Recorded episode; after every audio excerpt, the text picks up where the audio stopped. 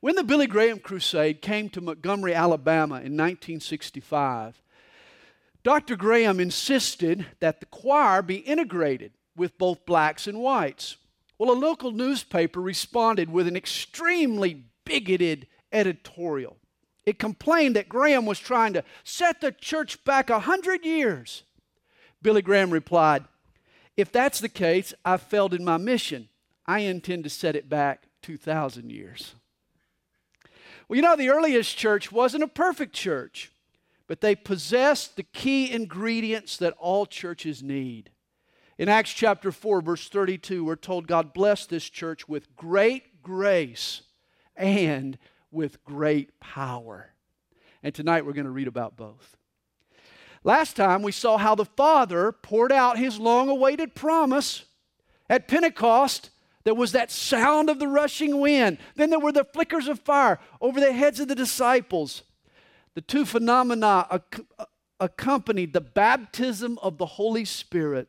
The Spirit was poured out on the 120 disciples there waiting in the upper room. Peter then stood and he provided the crowd a biblical explanation of what had happened. He then followed his sermon with an invitation. The people came forward and they said they were cut to the hearts. His listeners begged Peter, What must we do? And Peter answered by saying, Repent. And that's where we pick it up tonight in chapter 2, verse 40. And with many other words, Peter testified and exhorted them, saying, be saved from this perverse generation. Then those who gladly received his word were baptized, and that day about 3,000 souls were added to them. Wow, what a great start to a church! The first day, 3,000 souls were saved. But notice what they were saved from. We usually think that we're saved from sin and its effects, and that's true. But Peter viewed salvation much broader. Peter exhorted his listeners be saved from this perverse generation. You see, there is a spirit within our culture today from which we too need to be saved. Since all humans are born in sin, every new generation is tainted with this perversity or this twisted nature. It's displayed in different ways from generation to generation, but rebellion, independence from God underlies our culture. And Peter saw salvation in Christ as a way of escaping the surrounding twistedness. When we're saved, we're transferred from the kingdom of Satan into the kingdom of God, from the kingdom of darkness into the kingdom of light. We're saved to live our lives with a new set of values. We're saved from this perverse or twisted generation. Verse 42 outlines the agenda of the early church. Here's what accompanied the early Christians. And they continued steadfastly in the apostles' doctrine and fellowship, and in the breaking of bread and in prayers. Notice church life didn't revolve around committee meetings and political rallies and social clubs. Notice Luke doesn't mention anything about softball leagues or Zumba classes or Weight Watchers, although I'm sure all those activities have their place. No, what strikes me about life in the early church was two things it was simple and it was spiritual.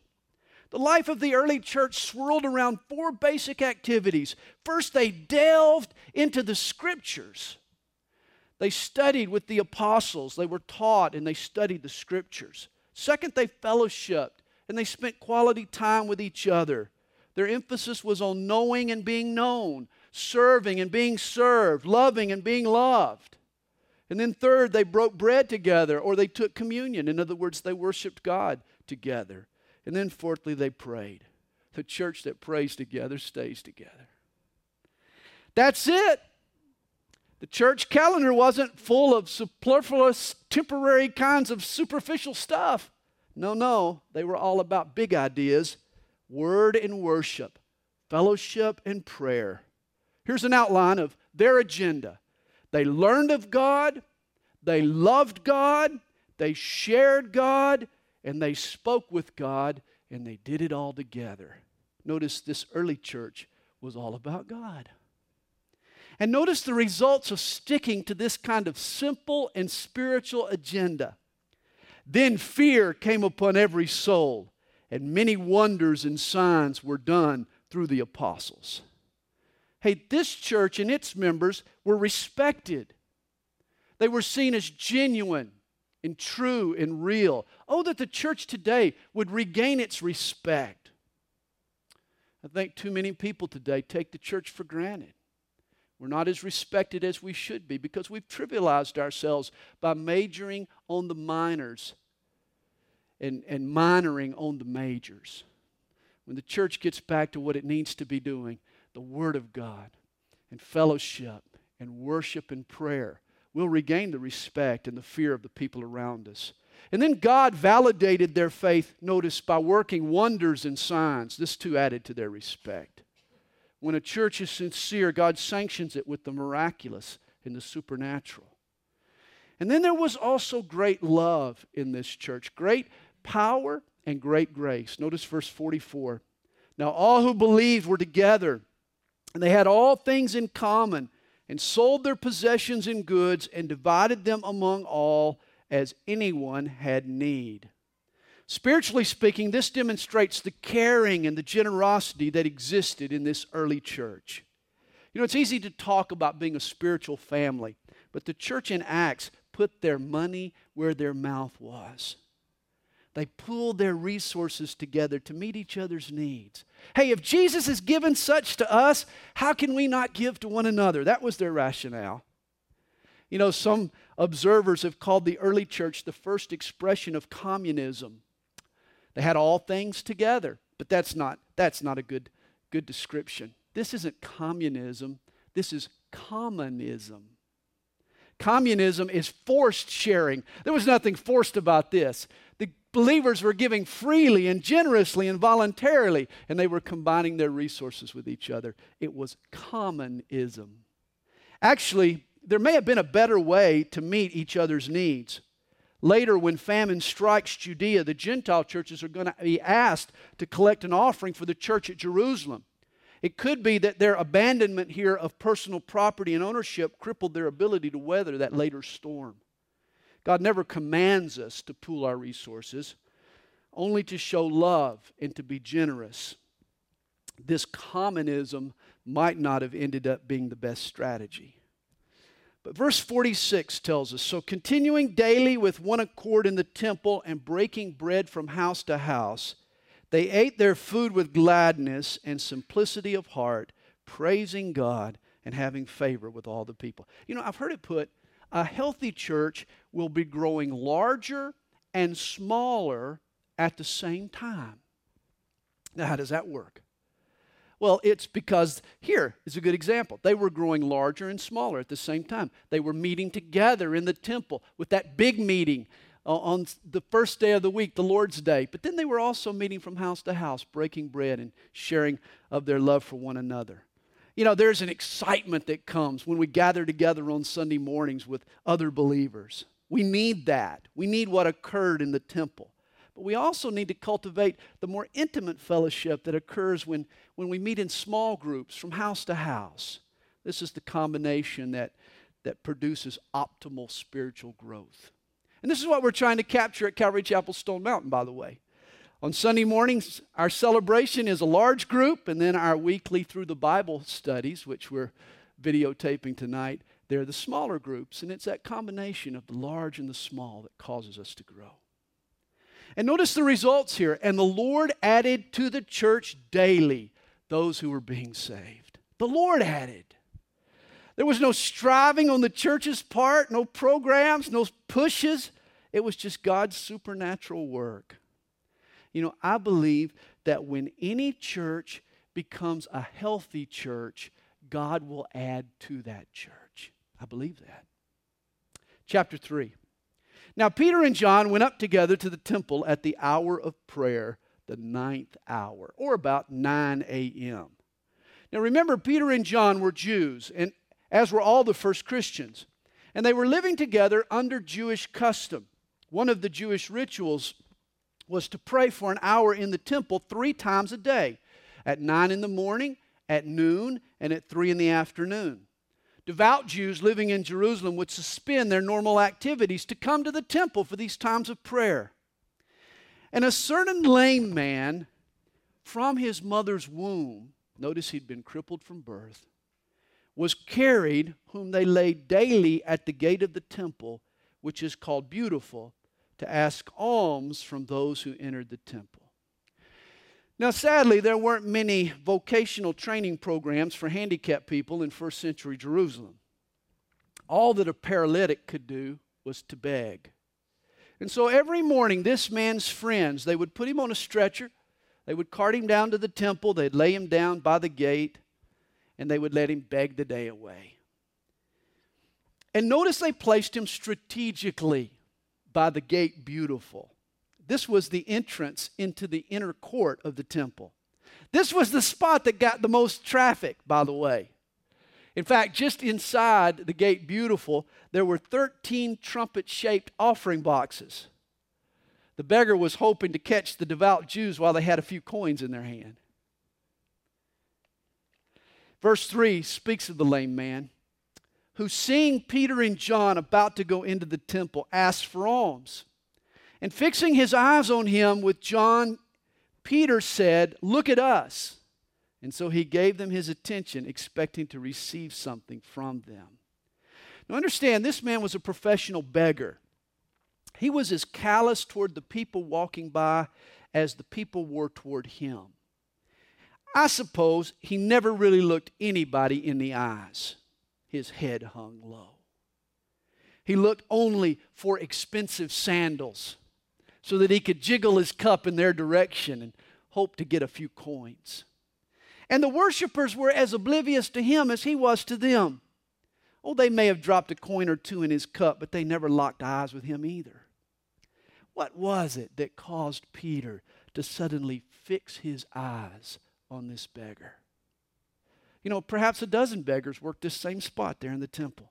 Why did Peter lock on to him? Well, I'm sure it was a mixture of love, of the Holy Spirit's leading, of his own openness, maybe the gift of faith. Suddenly, though, Peter felt a tug in his heart in this crippled man's direction. And then Peter said, Silver and gold I do not have, but what I do have I give to you. In the name of Jesus Christ of Nazareth, rise up and walk. Now, earlier, Peter and John, with the rest of the church, had sold all their possessions and pooled them together with other believers. He no longer had any silver and gold of his own. Reminds me of the day the Pope was counting his money in the church coffers. Thomas Aquinas, the great saint, entered the room. The Pope pointed to his cachet of gold and jewels and he said, Thomas, the church can no longer say, Silver and gold have I none. Aquinas responded, Yes, and neither can we say, In the name of Jesus Christ of Nazareth, rise up and walk. It's a sad indictment against the church when we substitute prosperity for power, when we put more trust in our money than in miracles. Hey, no amount of money can buy what we need most the power of the Holy Spirit. And Peter took him by the right hand and lifted him up and immediately his feet and ankle bones received strength. In the original Greek, the wording used by Dr. Luke implies that the man's inability to walk was due to some severely dislocated ankles. Notice that's where the healing occurs in his feet and ankle bones. You know, whenever I read this passage, man, I marvel at Peter's incredible faith. I mean, Peter was a man like you and I. Imagine the thoughts that raced through his mind just before he grabbed this man's hand. Oh, what if he doesn't stand up? What if I lift him up and then his legs buckle and he falls back down? If this doesn't work, I'll be accused of humiliating a handicapped guy. Can you imagine the thought? A thousand what ifs bombarded his brain. And yet, Peter felt the leading of the Holy Spirit so strongly that he refused to second guess himself. He risked it all to obey the Lord. Spiritually speaking, Peter is walking on water again. This time, though, he refuses to take his eyes off Jesus. You know, we all want to walk on water, don't we? We all want to do a little supernaturalist surfing. We all want to participate in God's miracles, but it always takes faith. It always does. We've got to be willing to muster courage and set aside fear and step out in faith whenever the Spirit gives us that nudge. And so Peter grabs his hand, he lifts him up, and we're told he, leaping up, st- didn't just rise up, he leapt up. He was leaping up, stood, and he walked, and he entered the temple with him, walking and leaping and praising God. Boy, notice the completeness of the miracle. Not only were the man's ankles dislocated, his leg muscles had atrophied from decades of immobilization. Normally, it would have taken weeks and tons of physical therapy in order for this man to regain his balance and the use of his legs again. And yet, just seconds after this miracle takes place, this man is running and walking and leaping and praising God all throughout the temple. Apparently, Jesus is not just a great physician, he's also quite a physical therapist. And all the people, they saw him walking and praising God. And then they knew that it was he who sat begging alms at the beautiful gate of the temple. And they were filled with wonder and amazement at what had happened to him.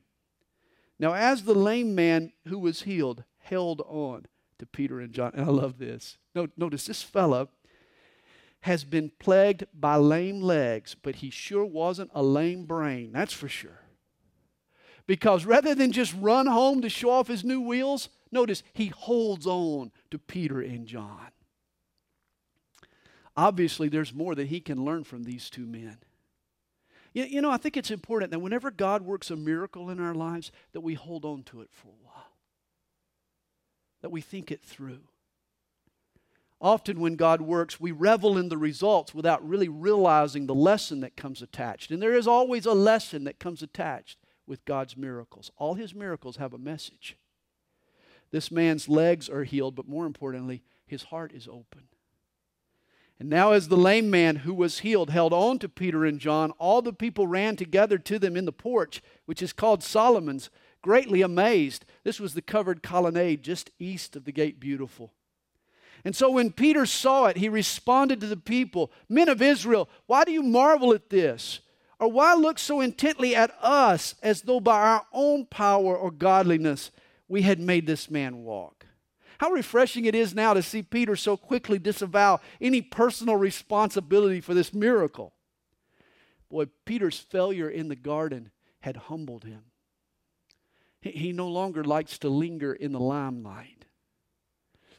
You know, he and the lame man aren't going to appear on Christian television together to talk about it. He doesn't have a photo of him on the ministry magazine. In fact, Peter's not even going to start his own healing ministry. He just says, hey, wait a minute, this wasn't me. This was the Lord Jesus who did this miracle.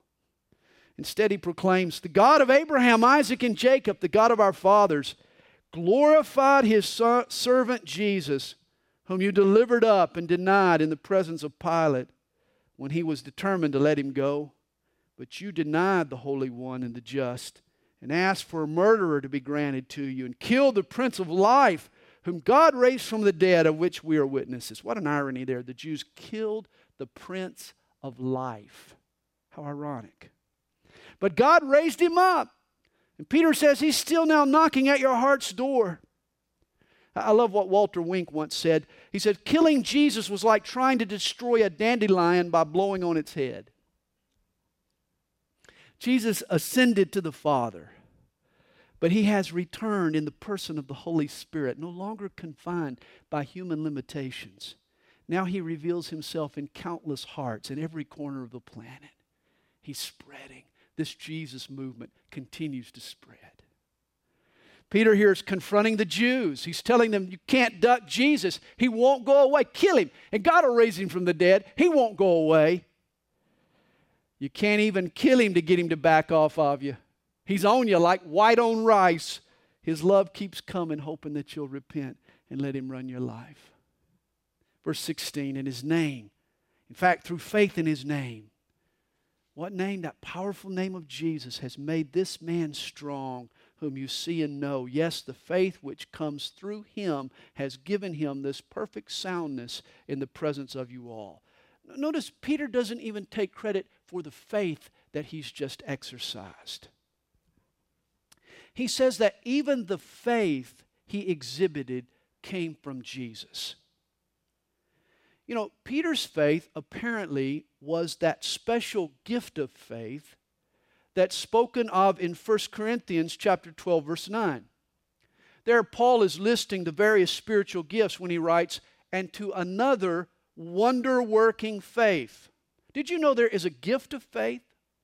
There's a special allocation of faith. It's not our faith, but God gives us the faith that we need to trust Him for the miracle. When you need a miracle in your life, don't just pray for the miracle. Also pray for the faith to receive it. You can do that. There is such a thing as a supernatural gift of faith.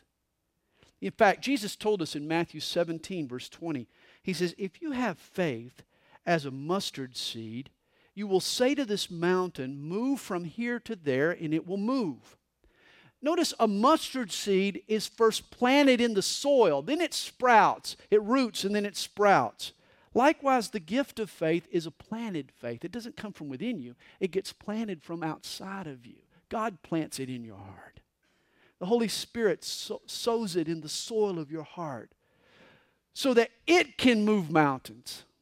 This is the faith that's dead to doubts and dumb to discouragements and blind to impossibilities. To do great things for God, we need to pray not only for His miracles, but we need to pray for the faith to receive them, the gift of faith. And yet, now, brethren, I know that you did it in ignorance, as did also your rulers. But those things which God foretold by the mouth of all His prophets, that the Christ would suffer, He has thus fulfilled. Repent, therefore, and be converted, that your sins may be blotted out, so that times of refreshing may come from the presence of the Lord. Notice this invitation doesn't include baptism. If baptism was essential for salvation, he would have mentioned it here. No, Peter's emphasis is repent. And repentance is more than remorse or regret. A lot of people are sorry they've sinned. They're sorry they got caught. They're sorry for the consequences that they're now suffering. But true repentance is the willingness to change, not the power to change. We lack the power. That's why we need Jesus to give us the power. But repentance is the willingness to do whatever it takes for God to change us. That was his invitation repent. And I love God's response to our repentance. Notice it's threefold in Peter's words here. He, he converts. Once we repent, once we're willing to change, then God comes in, He turns us around. He gives us new drives, He gives us new desires, He converts us. And then He blots out our sin. I love this. The Holy Spirit's like bounty paper towels, He's the quicker picker upper. He can get up the deepest stain. The Holy Spirit's multiplied. He just can suck up the deepest, darkest stains. He blots out our sin. And then he sends times of refreshing. Oh my. You know, the Holy Spirit's like a warm day after a cold winter. You can open up the windows and you can let in the fresh air. Everything seems rejuvenated. There's a smile back on your face, there's a bounce back to your step. New possibilities are in the air. This is all comes with the filling of the Holy Spirit. And so if they repent, He'll convert them, He'll blot out their sin, He'll send times of refreshing. Verse 20 and that he may send Jesus Christ, who was preached to you before, whom heaven must receive until the time of restoration of all things, which God has spoken by the mouth of all his holy prophets since the world began. Now, when I give an invitation to the gospel, I track with Peter up to verse 20. Because I offer people the same thing Peter offered his listeners. I'll tell people, repent and what will happen? You'll be converted. Your sins will be blotted out. You can be filled with the Holy Spirit. Refreshment will come. But I have never said, repent and Jesus will return and he'll restore all that sin has destroyed. That's a pretty bold invitation. And yet, on this day, that is exactly what Peter promised the Jews. He promised them the end times. He promised them the return of Jesus and the restoration of all things. This term, times of refreshing, it was also an idiom for the kingdom age, a time yet future when Jesus will come back to this earth and reign from Jerusalem for a thousand years. He'll set all things right, He'll restore all that sin has damaged. Peter is saying to Israel, Get saved today, and all God's promises will be fulfilled. Jesus will return, and He'll usher in a new age on the earth. Wow, what a promise. Now, in the days of their earlier exile to Babylon, during that period of time, God promised the Jews a series of promises that became known as the New Covenant. Both Jeremiah and Ezekiel promised Israel what I call the three R's. You might want to write these down. The first part of the New Covenant was that God would return the Jews to their homeland. And of course, that happened in the final days of the Old Testament. Second, he would regenerate their evil hearts. He would, they would be born again. They would receive new life, spiritual life.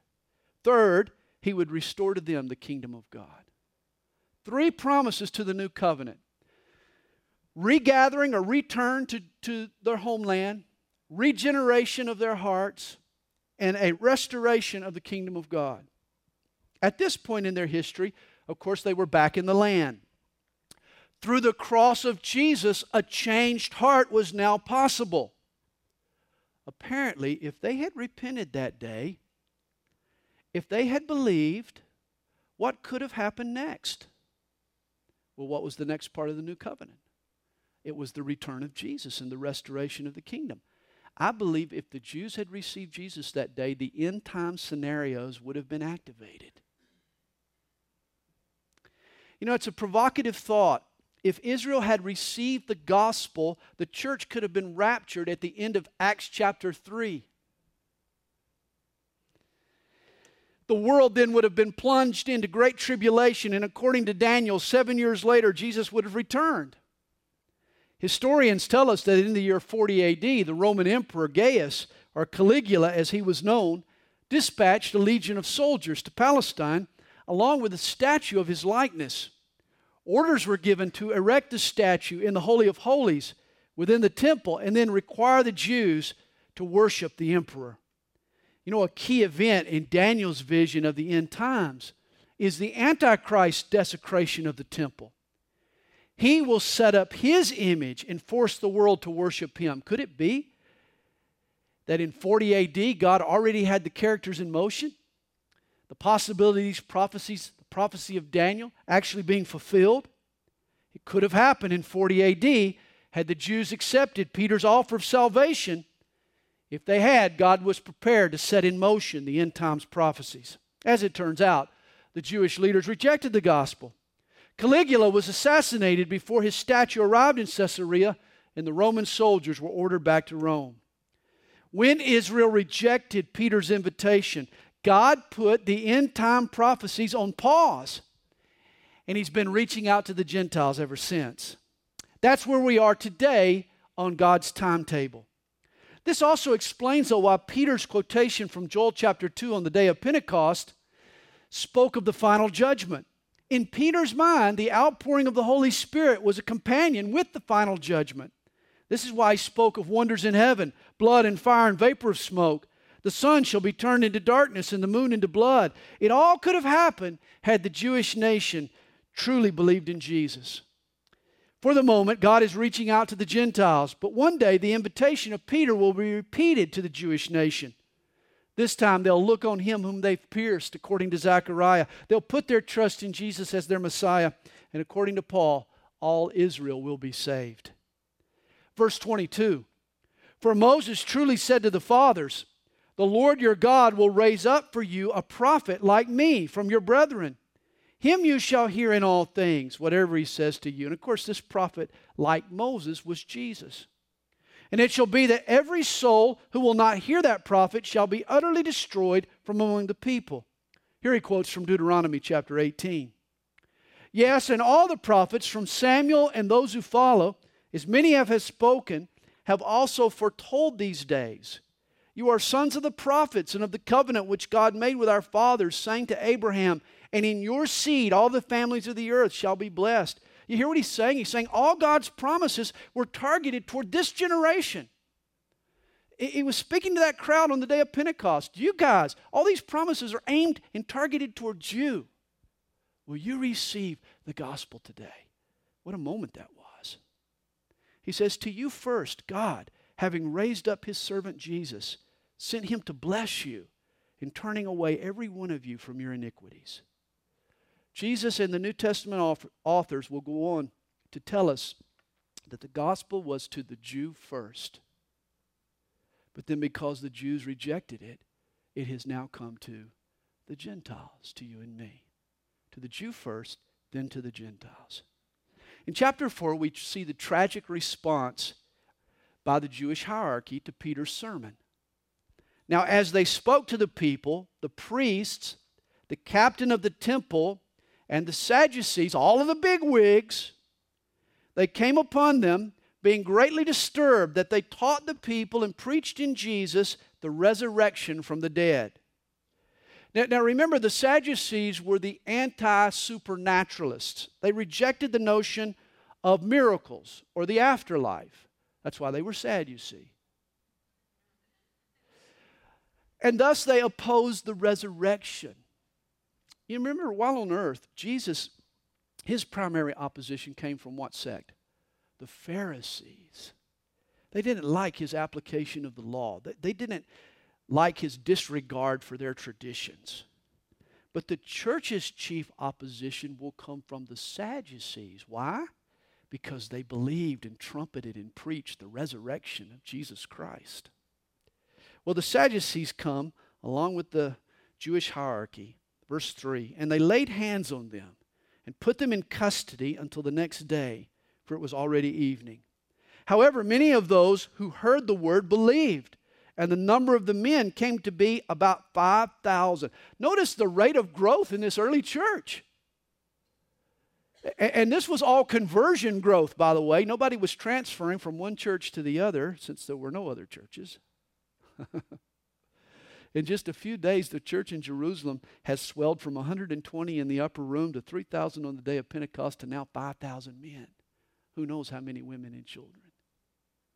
And it came to pass on the next day that their rulers, elders, and scribes, as well as Annas the high priest, Caiaphas, John, and Alexander, and as many as were of the family of the high priest, were gathered together at Jerusalem. Now, this family of Annas, this was an extremely powerful Jewish family. Remember, after Jesus was arrested, he was tried twice before two high priests, before Annas and then again before Caiaphas. Uh, Annas was sort of the, the godfather of the priesthood. Caiaphas was serving as the high priest at that particular time. Annas and his sons held the highest positions in Judaism. In fact, by the time the family was through, five of his sons actually served as high priest. Evidently, nepotism ruled the roost among the Jewish priesthood. And when they had set them in the midst, they asked, By what power or by what name have you done this? Now, Deuteronomy 13 warns that a false prophet with demonic powers may come and work miracles to draw people away from Jehovah, the true God. And such a person was to be stoned to death. Thus, it was the Sanhedrin's duty to ask, In whose name was a miracle performed? And that's what they're doing here. By what power or by what name have you done this? And then Peter, filled with the Holy Spirit, notice it happens to him again. He's filled with the Holy Spirit. Said to them, Rulers of the people and elders of Israel, if we this day are judged for a good deed done to a helpless man, by what means he has been made well, let it be known to you all and to all the people of Israel that by the name of Jesus Christ of Nazareth, whom you crucified, whom God has raised from the dead, by him this man stands here before you whole. Wow, what boldness. This is what the filling of the Holy Spirit provides. It provides us fearless courage. Recall the word Christ. You remember what it means? Christos, the Greek word Christos, it, it means, it's from the Hebrew word uh, Mashiach or anointed one. It means Messiah. He's talking about here Jesus, Messiah of Nazareth, whom you crucified. Notice he, the dig he throws in there. Whom you crucified, God has raised from the dead. By his name, we've worked this miracle. In fact, he says, This is the stone which was rejected by you builders, which has become the chief cornerstone. And here he quotes a familiar psalm, Psalm 118, verse 22. He's saying that the architects of Judaism, you've rejected the stone, but he's going to end up the chief foundation stone of the church. The Jews rejected Jesus, but Jesus has now become our cornerstone. He's the rock on which we're built. Nor is there salvation in any other, for there is no other name under heaven given among men by which we must be saved. Did you know that? There's no other name given among heaven, among men, and under heaven by which we must be saved but the name of Jesus Christ. Is that exclusive? Yes. Is that ambiguous? no. Pretty clear. Without hesitation, without intimidation, Peter makes it crystal clear that without Jesus Christ, a person is lost and damned forever. It's only by the name of Jesus that we can be saved. Now, when they saw the boldness of Peter and John and perceived that they were uneducated and untrained men, they marveled. Now, remember, Annas' family, they had been trained in the elite yeshivas. They had sat under the most notable rabbis. Whereas these apostles, these were blue collar guys. They were Joe the plumber types. That's who the apostles were. And yet they spoke from the scripture with such clarity and with such authority. At first, these religious dignitaries, they were stunned. How can this possibly be? But then they come to the answer themselves and they realized that they had been with Jesus. And that is the key fluency in Greek, mastering systematic theologies, education in comparative religion, stuff you get at seminary, it may have some value, but none of it is ever a substitute for spending time with Jesus. You, have heard the letters PhD. You know what they stand for, don't you? Piled high and deep. Piled high and deep. And that's what a formal theological education is worth unless the person who gets it has also been with Jesus. Spending time in the halls of higher learning is not nearly as important as spending time at the feet of Jesus. What Peter and John possessed made what they lacked totally obsolete. Verse 14 And seeing the man who had been healed standing with them, What, what a picture that was. Peter, John, and a man who'd been born lame standing with them right next to them. How can you deny that? They could say nothing against it, but when they had commanded them to go aside out of the council, they conferred among themselves, saying, What shall we do to these guys? For indeed, that a notable miracle has been done through them is evident to all who dwell in Jerusalem. We can't deny it.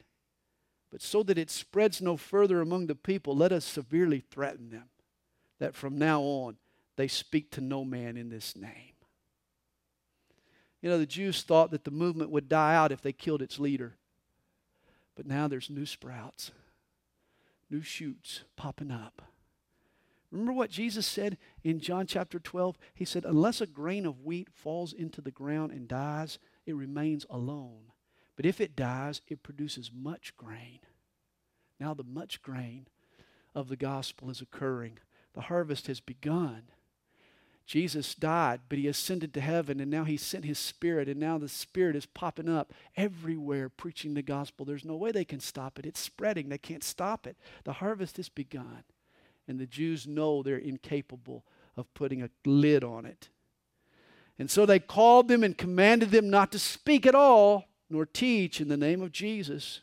Probably shook their finger at him, got real mean, tried their best to intimidate Peter and John into silence.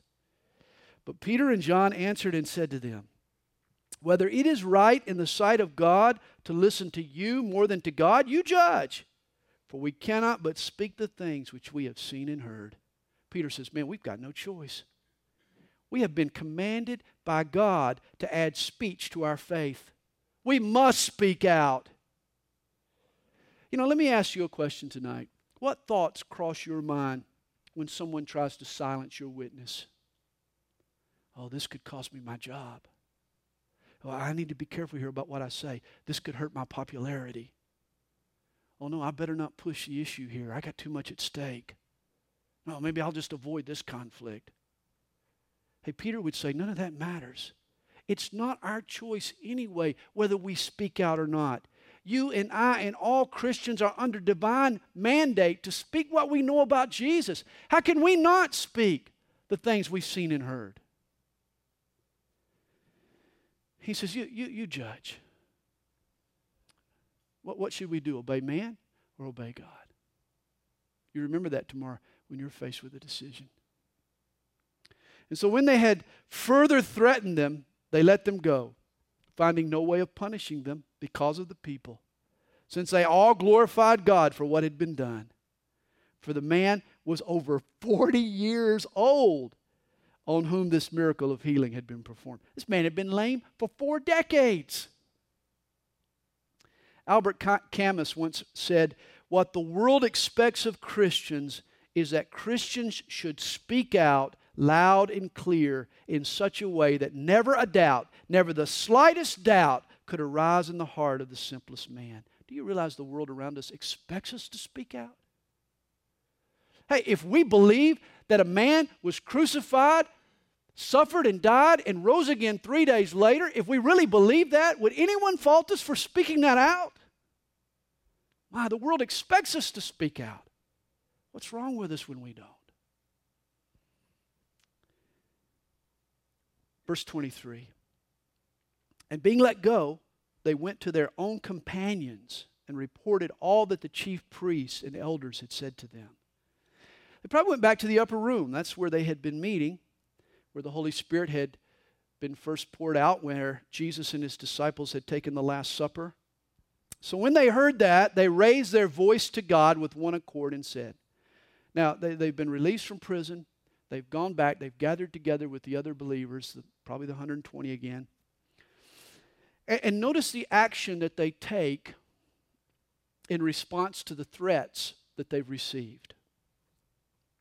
Notice they don't protest.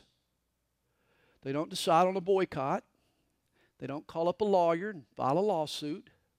Notice what they do they pray. That's their response. They pray. It's been said when your knees knock, kneel on them. And that's what they did. And here's their prayer Lord, you are God who made heaven and earth and the sea and all that is in them. Notice first, they get their eyes on God. Notice their starting, starting point here. It isn't their fear, it's not their enemy. They don't talk about their fear and their emotions, they don't talk about their enemy and what they've just been through. No, they get their eyes on their God. That's their starting point. They say, God made all things. God knows all things. Our God can do all things. This is our God. He's a sovereign God. This is where they start in their prayer. I, I like what C.S. Lewis once said about prayer. He said, The first prayer of all prayers is, May it be the real God to whom I pray, and may it be the real me who prays. Like that. They remind themselves that their God is sovereign, sovereign over every situation. And then they turn to the word in their prayer. They say, Who by the mouth of your servant David have said, and now they quote Psalm 2. Why did the nations rage and the people plot vain things? The kings of the earth took their stand, and the rulers were gathered together against the Lord and against his Christ. And they acknowledge that God foresaw how the rulers of the world would gang up against Jesus. In other words, God wasn't caught off guard. God wasn't surprised by this. God foresaw this. For truly against your holy servant Jesus, whom you anointed, both Herod and Pontius Pilate, with the Gentiles and the people of Israel, were gathered together to do whatever your hand and your purpose determined before to be done. Herod and Pilate and the priests, they thought that they were in charge. They acknowledge now, though, that in reality, these were all just puppets on a string. They were all just fulfilling God's purposes. And you know, nothing else has changed that they realize. God is still the boss. And now, 2,000 years later, nothing has changed again. God is still the boss. He's still in charge. He's still in control. Nothing surprises him. The challenges you face, the problems you've been through, the threats you've received, doesn't surprise God. God foresaw these things. He foresaw how people would gang up against you. None of this surprises him. And so they pray, verse 29 Now look on their threats and grant to your servants that with all boldness they may speak your word by stretching out your hand to heal, and that signs and wonders may be done through the name of your holy servant Jesus. And yet, this is not how we usually pray. Oh, when we face persecution and threats, what do we do? We ask God to take it away. That's how we pray. But not here. Some of us ask God for wisdom to navigate these waters. Oh Lord, we've been through. Help us to appease the authorities. Lord, show us how we can low key our approach. Again, this is not how this church prays. Winston Churchill once said, An appeaser is one who feeds a crocodile hoping it will eat him last. Rather than appeasement, notice this church prayed for boldness and for victory. They say, Lord, look on their threats, but then make us a greater threat. That's what they pray. Rather than lay low, these men want to up the ante. Rather than pray for protection or to pray for the avoidance of these problems or to pray for God to take them away, they pray for courage to face these things. They prayed for a broader impact in light of these things. Phillips Brooks once said, Do not pray for easy lives. Pray to be stronger men and women. Do not pray for tasks equal to your powers. Pray for powers equal to your tasks. Lord Jesus, we pray for power equal to our task tonight. We pray, Lord, for the power of the Holy Spirit upon our lives so that we can boldly proclaim, no matter how we're threatened, no matter how we're opposed, Help us not back down and back off this good news you've given us to share. In verse 31, God sends his emphatic power. And when they had prayed, the place where they were assembled together was shaken. And they were all filled with the Holy Spirit, and they spoke the word of God with boldness. The foundation of the building in which they were inhabiting started to shake. The walls wobbled. The floor did the wave. And the disciples caught another spiritual wave. Once again, they were filled with the Holy Spirit, and the result was a renewed desire to speak boldly the good news of Jesus Christ. Hey, remember, these are the same people who were filled with the Holy Spirit on the day of Pentecost. Now, two chapters later, they're being filled with the Holy Spirit again. Can you be filled a second time with the Holy Spirit? Absolutely. Can you be filled multiple times with the Holy Spirit? Absolutely. R.A. Torrey once wrote, We need to be filled again and again with the Holy Spirit. I am sometimes asked, Have you received the second blessing? Yes. And the third, and the fourth, and the fifth, and hundreds besides. And I am looking for a new blessing today. The baptism of the Holy Spirit is a point in time experience, but it's not a one time experience. There are multiple fillings. This is why we need to continually seek the power of the Holy Spirit.